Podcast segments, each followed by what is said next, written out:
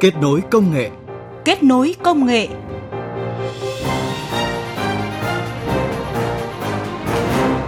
Các biên tập viên Lê Thu và Tạ Lan xin chào và cảm ơn quý thính giả đang nghe chương trình Kết nối công nghệ. Thưa quý vị, báo cáo chỉ số đổi mới sáng tạo toàn cầu năm 2020 vừa được Tổ chức Sở hữu trí tuệ thế giới công bố, tiếp tục ghi nhận thứ hạng cao của Việt Nam trong bảng xếp hạng khi đứng ở vị trí thứ 42 trên 131 quốc gia và nền kinh tế. Và với thứ hạng này, Việt Nam giữ vị trí số 1 trong nhóm 29 quốc gia có cùng mức thu nhập và đứng thứ 3 khu vực Đông Nam Á. Thứ hạng này của Việt Nam cũng tiếp tục khẳng định năng lực đổi mới sáng tạo quốc gia, nâng cao năng lực cạnh tranh quốc gia. Và đây cũng sẽ là nội dung chính được chúng tôi chuyển tới quý vị và các bạn trong chương trình kết nối công nghệ hôm nay. Trước tiên, chúng tôi chuyển tới quý thính giả những tin tức khoa học công nghệ đáng chú ý. Từ tháng 3 đến tháng 8 năm nay, Việt Nam có tới 4,2 triệu địa chỉ IP bị lây nhiễm mã độc. Việt Nam cũng là quốc gia có tỷ lệ nhiễm mã độc tống tiền cao nhất trong khu vực. Đây là thông tin được đưa ra tại Hội thảo An ninh an toàn thông tin mạng do Cục An ninh mạng và Phòng chống tội phạm sử dụng công nghệ cao Bộ Công an cùng tập đoàn Microsoft tổ chức. Cũng tại hội thảo, các chuyên gia an ninh mạng nhấn mạnh, cùng với sự phát triển của Internet và thương mại điện tử, Việt Nam đã và đang phải đối phó với những nguy cơ, thách thức hiểm họa khôn lường từ không gian mạng. Năm 2019, Việt Nam là quốc gia có tỷ lệ nhiễm mã độc tống tiền cao nhất trong khu vực châu Á-Thái Bình Dương. Bộ Công an cho biết gần đây mạng xã hội và nhiều tài khoản Facebook thường xuyên đăng chia sẻ các bài viết, video quảng cáo về ứng dụng My Aladdin trên nền tảng điện thoại thông minh nhằm lôi kéo người dùng tham gia. Qua theo dõi, Bộ Công an xác định phần mềm My Aladdin có dấu hiệu huy động vốn trái phép và trả thưởng theo mô hình đa cấp ẩn dưới hoạt động thương mại điện tử và chưa được Bộ Công Thương cấp phép. Bộ Công an cũng cho biết các cơ quan chức năng đang tiến hành xử lý các nhóm kinh doanh đa cấp trái phép. Người dân cần nhận thức rõ đây là hành vi vi phạm pháp luật hình sự sẽ bị xử lý nghiêm theo quy định. Hiện vẫn còn hơn 70% doanh nghiệp vừa và nhỏ tại Việt Nam phản ứng thụ động với những thay đổi của thị trường và không nỗ lực chuyển đổi số. Đây là thông tin được tập đoàn công nghệ Saico đưa ra trong báo cáo nghiên cứu về mức độ sẵn sàng số hóa của doanh nghiệp vừa và nhỏ khu vực châu Á Thái Bình Dương năm 2020. Theo bà Lương Thị Lệ Thủy, Tổng giám đốc Saico Việt Nam, mặc dù vậy, quá trình chuyển đổi số của khối doanh nghiệp vừa và nhỏ Việt Nam đang có những chuyển biến tích cực. Cụ thể, có 72% doanh nghiệp vừa và nhỏ tại Việt Nam đang tìm cách chuyển đổi số để đưa các sản phẩm và dịch vụ mới ra thị trường. Theo thông tin từ Sở Thông tin và Truyền thông Hà Nội, 8 tháng qua, Thanh tra Sở đã xử phạt 30 tổ chức cá nhân với số tiền hơn 460 triệu đồng do những hành vi vi phạm trong lĩnh vực thông tin điện tử. Các vi phạm bị xử phạt bao gồm thiết lập trang thông tin điện tử tổng hợp không có giấy phép, giả mạo trang thông tin điện tử của tổ chức, đưa thông tin sai sự thật, xuyên tạc, vu khống, xúc phạm uy tín tổ chức danh dự nhân phẩm của cá nhân, thu thập thông tin của tổ chức mà không được sự đồng ý, cung cấp thông tin sai sự thật về dịch bệnh COVID-19,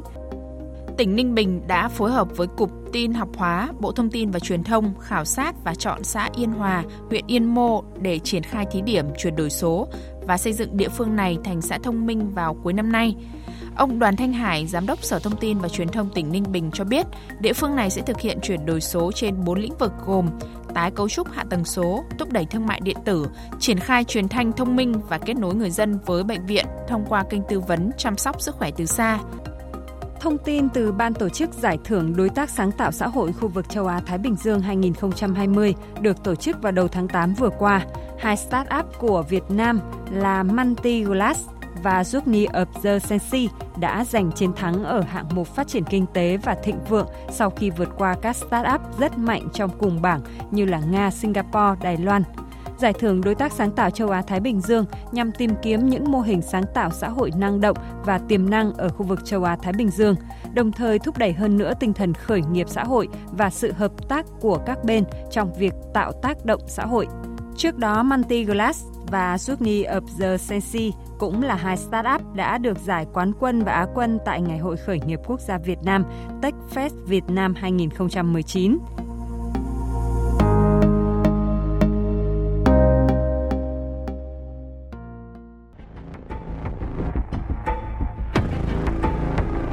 Kết nối công nghệ vươn tầm thế giới.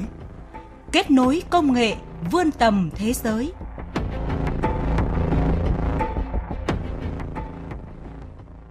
Thưa quý vị, thưa các bạn, chỉ số đổi mới sáng tạo toàn cầu là bộ công cụ đánh giá xếp hạng khả năng đổi mới sáng tạo của các quốc gia được Tổ chức Sở hữu trí tuệ thế giới WIPO công bố hàng năm. Đây là một bộ công cụ cho phép các nhà hoạch định chính sách đánh giá hiện trạng đổi mới sáng tạo của quốc gia mình, đánh giá điểm mạnh, điểm yếu để từ đó đưa ra những quyết sách chính sách phù hợp nhằm thúc đẩy đổi mới sáng tạo.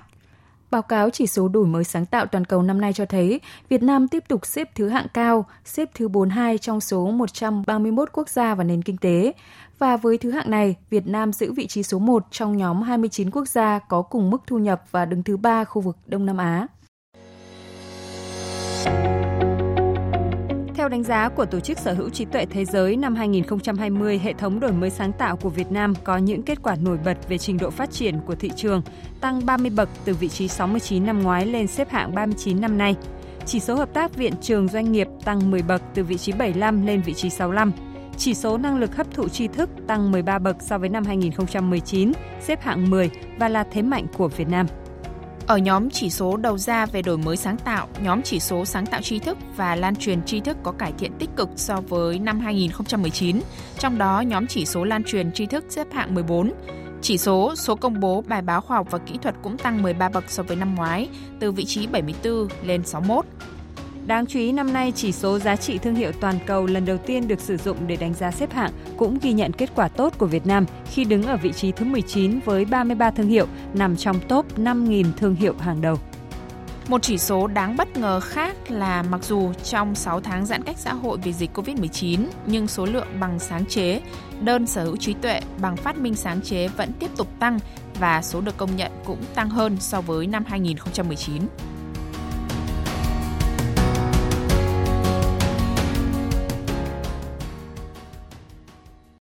Quý vị, báo cáo chỉ số đổi mới sáng tạo toàn cầu năm nay của WIPO cũng cho thấy các nước xếp trên Việt Nam đều là các quốc gia và nền kinh tế phát triển thuộc nhóm thu nhập cao. Những kết quả ấn tượng mà Việt Nam đạt được trong việc tăng hạng và duy trì thứ hạng cao về chỉ số đổi mới sáng tạo toàn cầu phải kể đến từ việc năm 2017 đến nay, chính phủ đã sử dụng chỉ số này như một công cụ quản lý điều hành quan trọng.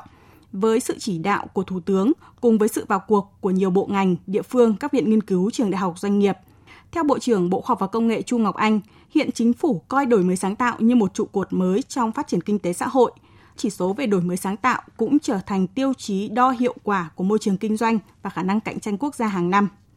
Chúng tôi cũng thấy là cái kết quả này nó phản ánh hết sức sinh động và rất là rõ ràng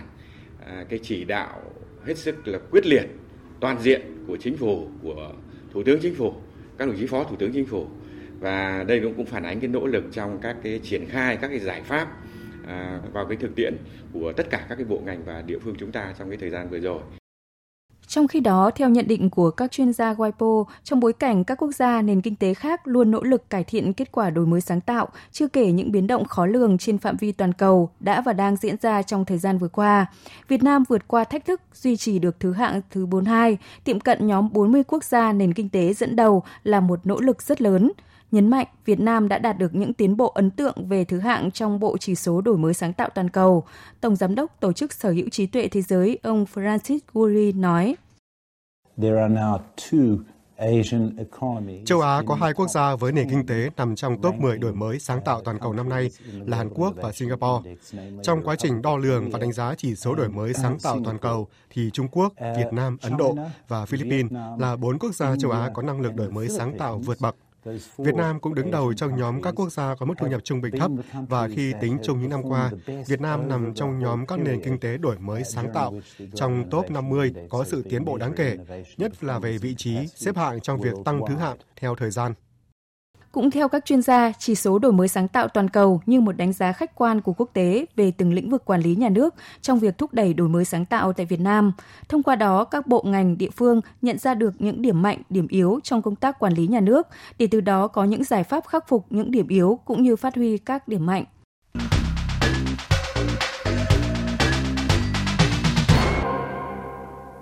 Thưa quý vị, với việc tăng hạng chỉ số đổi mới sáng tạo toàn cầu trong những năm gần đây, năm 2018 tăng 2 bậc, năm 2019 tăng 3 bậc và năm nay, Việt Nam tiếp tục duy trì thứ hạng cao trong bảng chỉ số đổi mới sáng tạo toàn cầu. đã và đang cho thấy những đột phá trong chỉ đạo của chính phủ, Thủ tướng Chính phủ. Đó là chuyển đổi mô hình tăng trưởng, lấy doanh nghiệp làm trung tâm của hệ thống đổi mới sáng tạo quốc gia, thúc đẩy khoa học công nghệ và đổi mới sáng tạo trở thành nền tảng để nâng cao khả năng cạnh tranh của doanh nghiệp và tạo ra nhu cầu để doanh nghiệp đổi mới công nghệ nhanh hơn, mạnh hơn. Dễ nhận thấy thời gian qua, không khí về đổi mới sáng tạo, sự quan tâm của các bộ ngành địa phương và đặc biệt là của doanh nghiệp về đổi mới sáng tạo rất sôi nổi. Hàng loạt dự án, viện nghiên cứu của doanh nghiệp tư nhân, trung tâm đổi mới sáng tạo được hình thành. Tuy nhiên, để tiếp tục cải thiện thứ hạng trong bảng chỉ số đổi mới sáng tạo toàn cầu một cách bền vững, thì Việt Nam cần tiếp tục chú trọng cả các yếu tố đầu vào của đổi mới sáng tạo, trong đó đặc biệt lưu ý cải thiện nhóm chỉ số về hạ tầng công nghệ thông tin, ứng dụng công nghệ thông tin, cải thiện môi trường kinh doanh, chất lượng của các quy định pháp luật, các chuyên gia cũng cho rằng cần tiếp tục coi doanh nghiệp là trung tâm của hệ thống đổi mới sáng tạo quốc gia cùng với các giải pháp nâng cao năng lực đổi mới sáng tạo và hấp thụ công nghệ của doanh nghiệp, từ đó nâng cao năng lực cạnh tranh như chia sẻ của ông Tạ Việt Dũng, Cục trưởng Cục ứng dụng và Phát triển Công nghệ, Bộ Khoa học và Công nghệ khi trả lời phỏng vấn của phóng viên Đài Tiếng Nói Việt Nam ngay sau đây. Vâng, ờ, thưa ông ạ, trong thời gian qua để giúp doanh nghiệp mà đầu tư cho đổi mới sáng tạo cũng như là đổi mới công nghệ thì Bộ Khoa học và Công nghệ đã và đang triển khai những cái giải pháp gì ạ? Ờ, trong năm vừa qua thì ờ, Bộ Khoa Công nghệ triển khai đồng bộ nhiều các cái chương trình quốc gia cũng như các chương trình khác để hỗ trợ cho doanh nghiệp. Để trong đó có cái chương trình đổi mới công nghệ quốc gia là cái chương trình mà trực tiếp hỗ trợ cho các doanh nghiệp và đặc biệt là doanh nghiệp vừa và nhỏ tiếp nhận chuyển giao công nghệ. Thì bên cạnh việc mà hỗ trợ trực tiếp thì cũng ờ, nhằm nâng cao năng lực công nghệ quốc gia và để hoạch định cái chính sách hỗ trợ tốt hơn thì Bộ Khoa Công nghệ đã triển khai xây dựng, đánh giá cái hiện trạng một số các ngành kinh tế, xây dựng cái hệ thống bản đồ công nghệ giúp cho cái việc quản lý các cái công nghệ cũng như là các cái doanh nghiệp có thể nắm bắt được các cái hiện trạng công nghệ của mình. Và từ đó thì phải hoạch định ra những cái lộ trình để đổi mới công nghệ trong thời gian sắp tới. Những cái chương trình đổi mới công nghệ quốc gia còn trực tiếp hỗ trợ cho các cái doanh nghiệp, mà đặc biệt là các cái doanh nghiệp sản xuất các sản phẩm chủ lực trọng điểm. Những sản phẩm chủ lực này được đổi mới công nghệ theo đúng cái mục tiêu của chương trình. Thì cái kết quả vừa rồi cũng đã rất là khả quan trong một số ngành lĩnh vực. Được trong lĩnh vực nông nghiệp cũng đã tạo ra được những cái giống lúa Ờ, chịu hạn chịu mặn đáp ứng đúng cái thời điểm mà Việt Nam phải đối phó với cái biến đổi khí hậu rất là khắc nghiệt tại vùng đồng bằng sông Cửu Long. À, xung quanh đó thì cũng tạo ra rất nhiều các giống rau mới mà trước đây chúng ta phải đi nhập khẩu nước ngoài về cái giống rau thì hiện tại chúng ta đã làm chủ được các cái giống rau này góp phần làm cho giảm cái gánh nặng về ngoại tệ để nhập khẩu Ờ, trong cái quá trình triển khai những cái chương trình như ông vừa nói thì đâu là khó khăn mà doanh nghiệp gặp phải và chúng ta đã có cái giải pháp gì để hỗ trợ doanh nghiệp ạ?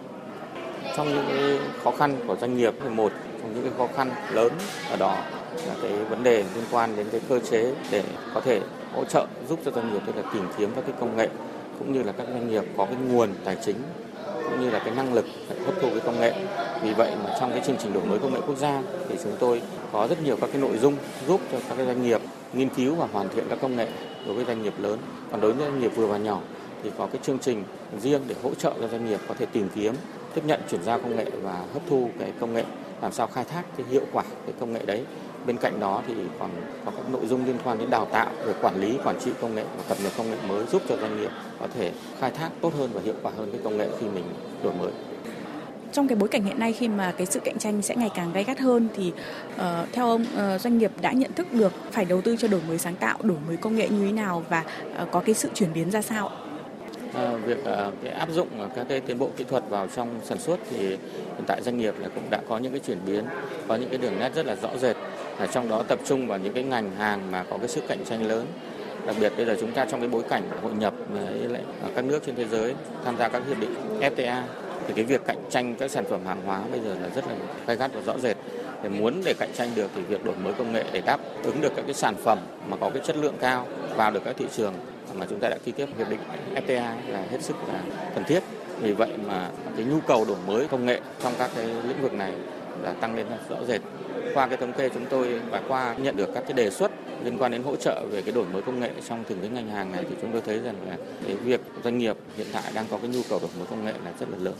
Vâng, xin trân trọng cảm ơn ông ạ. Thưa quý vị và các bạn, để tiếp tục cải thiện chỉ số về đổi mới sáng tạo, nâng cao năng lực đổi mới sáng tạo quốc gia, các chuyên gia cũng khuyến cáo Việt Nam cần tập trung quan tâm hỗ trợ, thúc đẩy các doanh nghiệp, viện nghiên cứu, các trường đại học đăng ký sáng chế, hướng đến nâng cao năng lực cạnh tranh dựa trên tài sản trí tuệ, đồng thời tái cơ cấu các ngành nghề sản xuất kinh doanh với định hướng nâng cao hàm lượng nghiên cứu, phát triển và đổi mới sáng tạo, nhất là trong bối cảnh Việt Nam đang tích cực và chủ động tiếp cận cuộc cách mạng công nghiệp lần thứ tư. Đến đây thì thời gian dành cho chương trình kết nối công nghệ tuần này cũng đã hết. Xin chào và hẹn gặp lại quý thính giả vào khung giờ này tuần sau.